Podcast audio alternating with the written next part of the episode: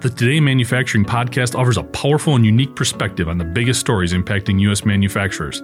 Anna Wells, David Mantey, and Jeff Reinke apply their experience as editors of industry leading brands Manufacturing.net and Industrial Equipment News in providing in depth analysis of the latest headlines. Their insight, along with a mix of humor and human interest, makes Today in Manufacturing a go to source. Keep pace with supply chain challenges, electric vehicle developments, labor struggles, robotics, and more by listening, downloading, and subscribing to the Today in Manufacturing podcast.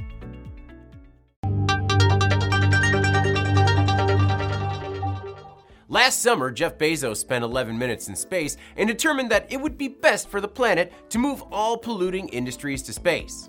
Now, we've heard of many theories, everything from 3D printing native materials to using a combination of moon dust, lunar ice, and astronaut urine to build bases. Well, last week, DARPA kicked off a new program for space based manufacturing. But it's not focused on manufacturing on Mars or on the moon. Not yet, anyways. It will, however, use lunar materials to manufacture products on orbit or in space. The program is called the Novel Orbital Moon Manufacturing Materials and Mass Efficient Design, or NOMAD with a 4 instead of an A, program.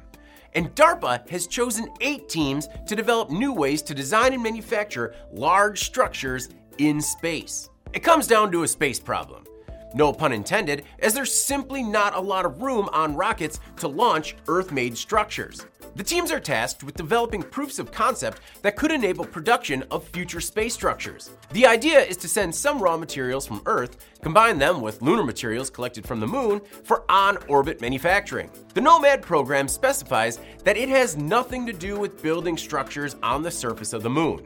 All manufacturing will be done in orbital construction facilities, and the products will be used in orbital applications. According to Bill Carter, Nomad program manager, size is critical to the performance of solar arrays, antennas, and optical systems. If Nomad is a success, future structures would no longer be held to launch constraints because they will be built off Earth. Now, the teams won't be launching any raw materials into space or collecting lunar samples, but that could happen later down the line. The eight teams are broken into two groups in space materials and manufacturing, and mass efficient designs for in space manufacturing. And you can check out the list of teams and their assigned tasks below. Carter predicts that in 10 to 20 years, we could see Nomad developed technologies in action, including robots assembling large structures from Nomad manufactured components. Manufacturing in space. It is happening. I'm David Mantey.